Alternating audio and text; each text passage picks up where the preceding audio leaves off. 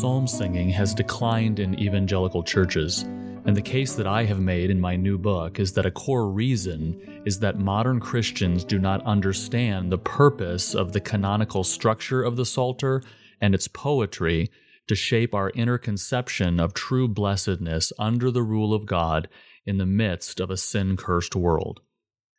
The formative power of the Psalms is meant to lead us to praise God, but not in a sort of way that ignores reality. The book of Psalms ends with all creation praising the Lord without exception and without hindrance in Psalm 150, but the book doesn't start there.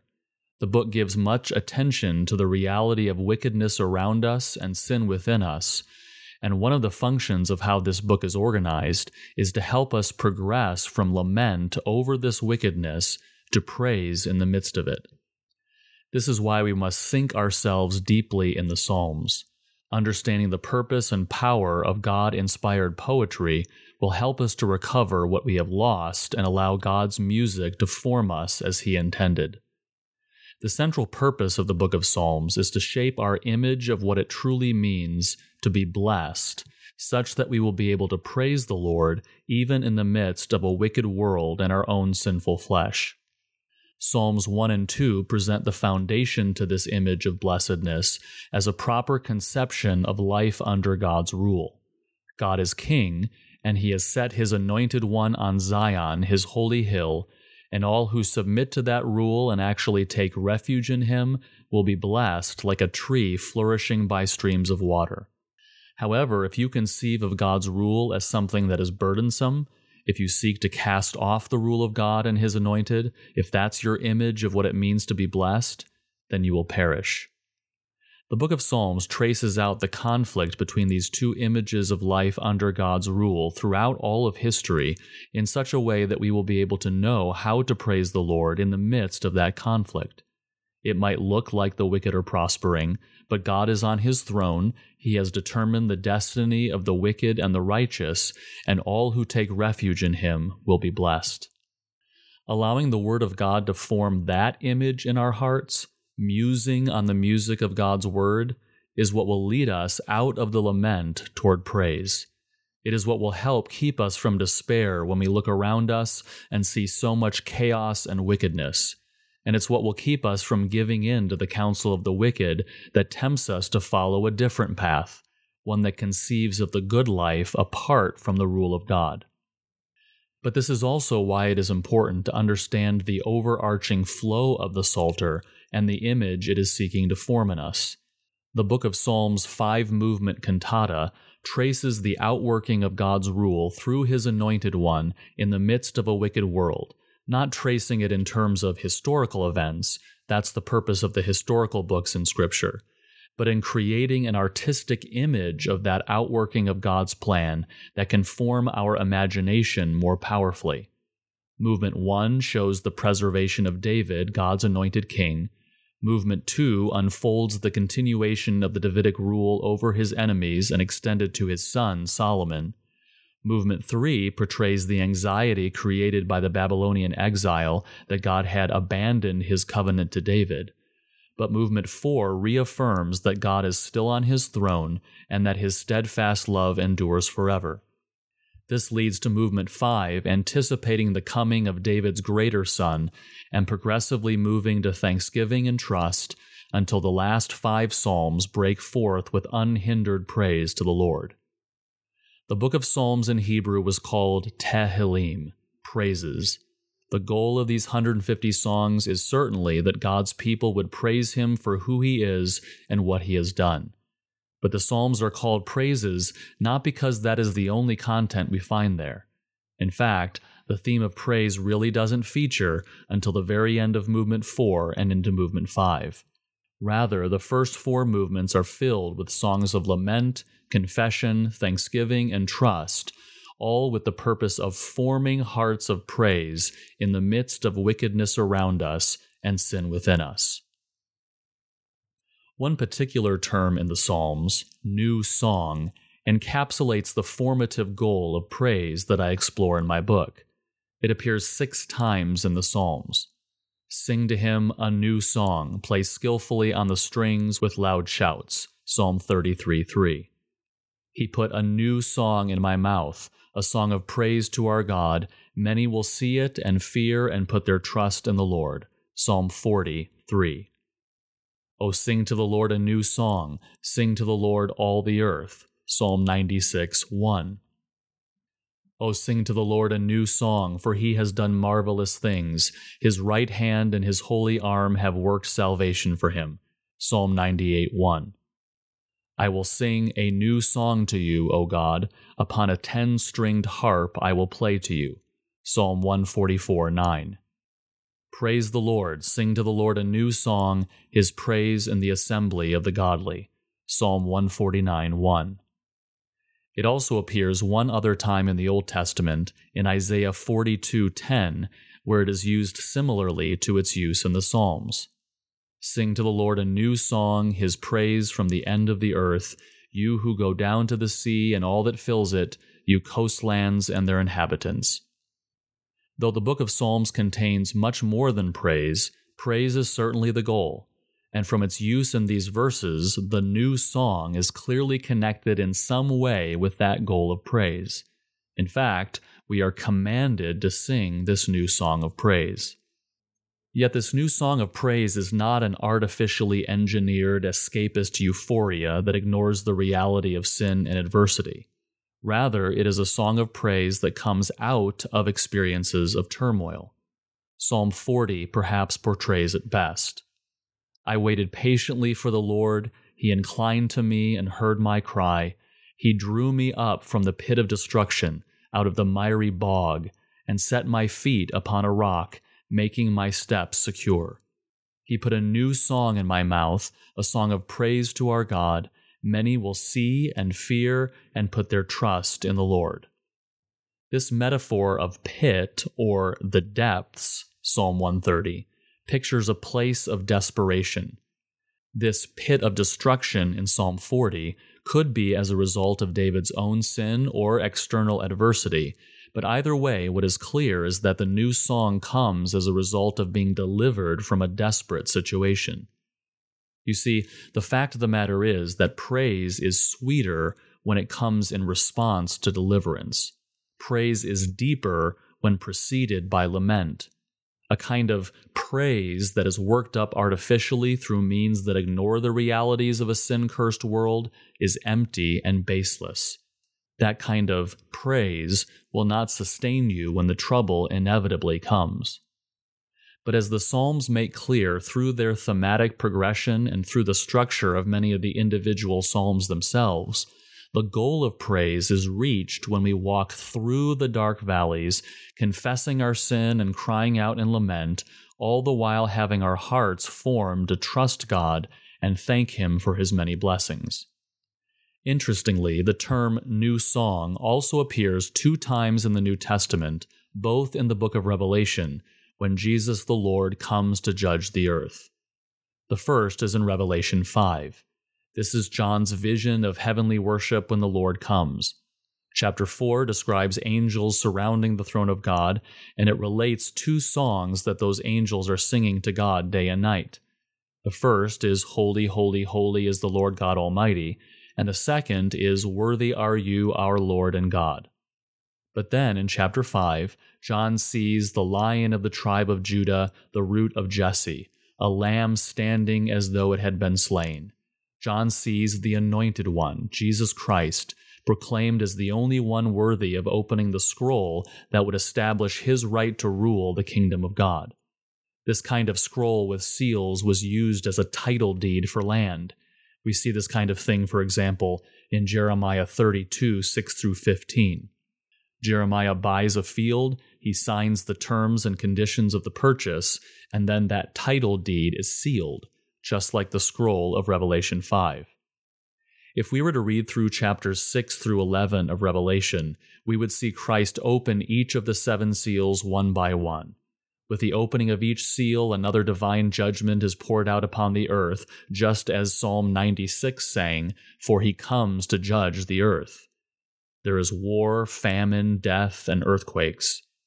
And when the seventh seal is opened, seven trumpets sound, which are seven more judgments poured out on the earth Hail, fire, meteors, locusts, and a third of the people on earth are killed. What is the purpose of all of these judgments? Remember, this scroll that contains all of these judgments is a title deed. These judgments are the terms and conditions of a land purchase. What is this land being purchased? When the seventh trumpet is sounded, we discover the result of these judgments. Revelation 11:15. Then the seventh angel blew his trumpet, and there were loud voices in heaven saying, The kingdom of the world has become the kingdom of our Lord and of his Christ, and he shall reign forever and ever. This scroll, this title deed, is a record of how the Anointed One will receive the promises first given to Adam and then given to David and his seed. 1 Chronicles 17 11 through 14. When your days are fulfilled to walk with your fathers, I will raise up your offspring after you, one of your own sons, and I will establish his kingdom. He shall build a house for me, and I will establish his throne forever. I will be to him a father, and he shall be to me a son. I will not take my steadfast love from him, as I took it from him who was before you, but I will confirm him in my house and in my kingdom forever, and his thrones shall be established forever. It is a fulfillment of Psalm 2 7 and 8. I will tell of the decree. The Lord said to me, You are my son. Today I have begotten you. Ask of me, and I will make the nations your heritage, and the ends of the earth your possession. It is a fulfillment of the promise in which Solomon continued to have hope. Psalm 72 1 and 8.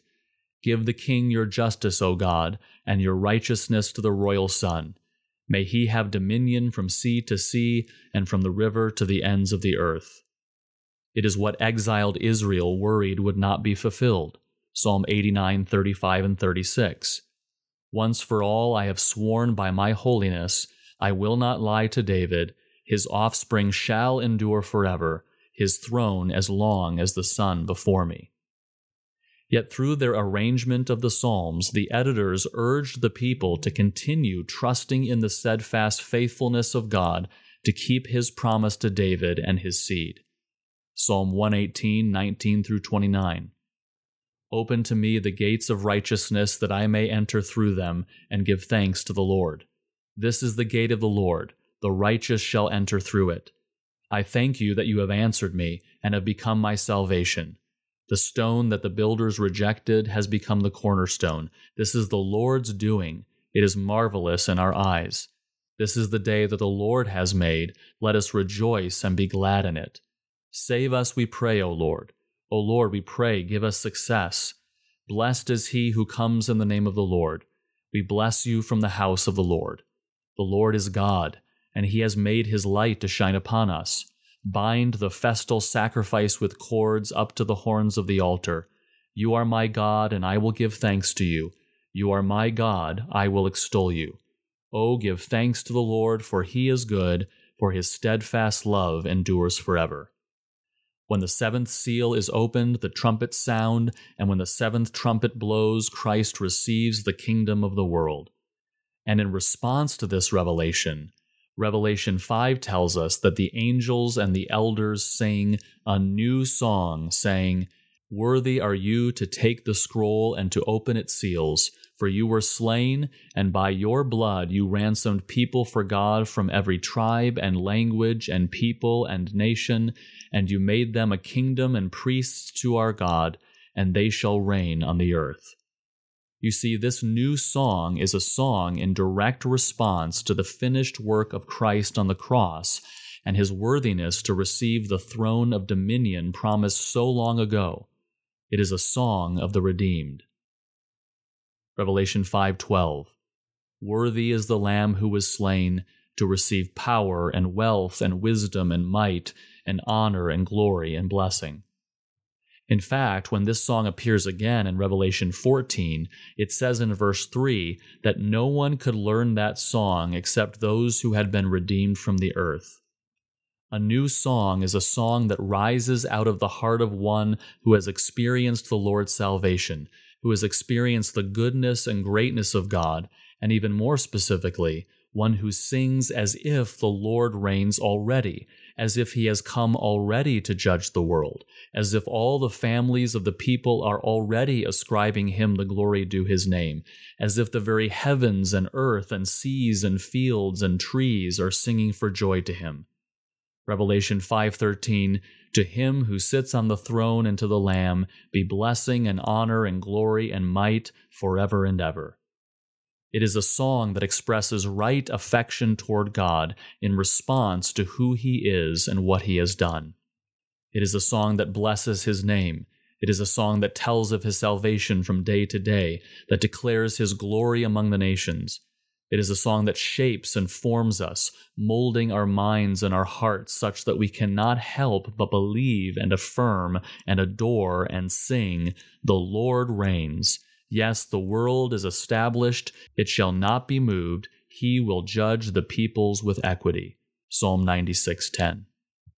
This is why evangelical Christians today so desperately need to return to singing the Psalms. We need the Psalms of lament.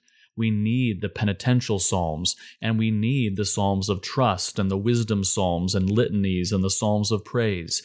We need them all to form within us a true and proper and realistic imagination of what a truly blessed life in this world, happily submitting to the gracious rule of God, will be like. Only then can we truly sing a new song. Only then can we give thanks and praise that is due the Lord and His anointed. Having been so impacted by post Enlightenment scientific modernism, modern Christians conceive of the core of Christianity to be purely intellectual. We have forgotten the fundamental importance of a scripture formed imagination in directing our paths. Art, then, becomes an enjoyable diversion at best and a distraction at worst. Modern evangelicals stress the importance of sound doctrine, but liturgy, poetry, and music are treated merely as means to excite us about doctrine or make doctrine more interesting. It is no surprise that modern evangelicals use only the exciting psalms if they use them at all. And so much contemporary worship music consists of happy, clappy, escapist, feel good ditties that form snowflakes rather than warriors. But if a careful exploration of the Psalms reveals anything, it is that the artistic elements of our worship are not incidental. They fundamentally orient our paths by forming our imagination of true blessedness. And it is an imagination that does not ignore the reality of wickedness without or sin within. This is particularly evident in the progression of the Psalter's organization, and why we must not simply pick and choose the praise psalms that give expression to what is already in our hearts, or worse, are used to escape the reality of a sin cursed world. Without the Psalms, the entirety of the Psalms, churches are forming men without chests, brains filled with knowledge, but unable to navigate the realities of life in a sin cursed world. But when we truly recognize what the book of Psalms, God's music, does for those who muse on these songs, the absolute necessity of singing them all becomes apparent hope is formed in our hearts in the midst of wickedness around us and sin within us by musing on the Torah of David, by traveling along this path the psalm editors created for us from darkness through adversity to blessedness. We sing our way through the Psalms from songs of lament and repentance through songs of thanksgiving and trust to songs of praise. You can read this essay at g3min.org.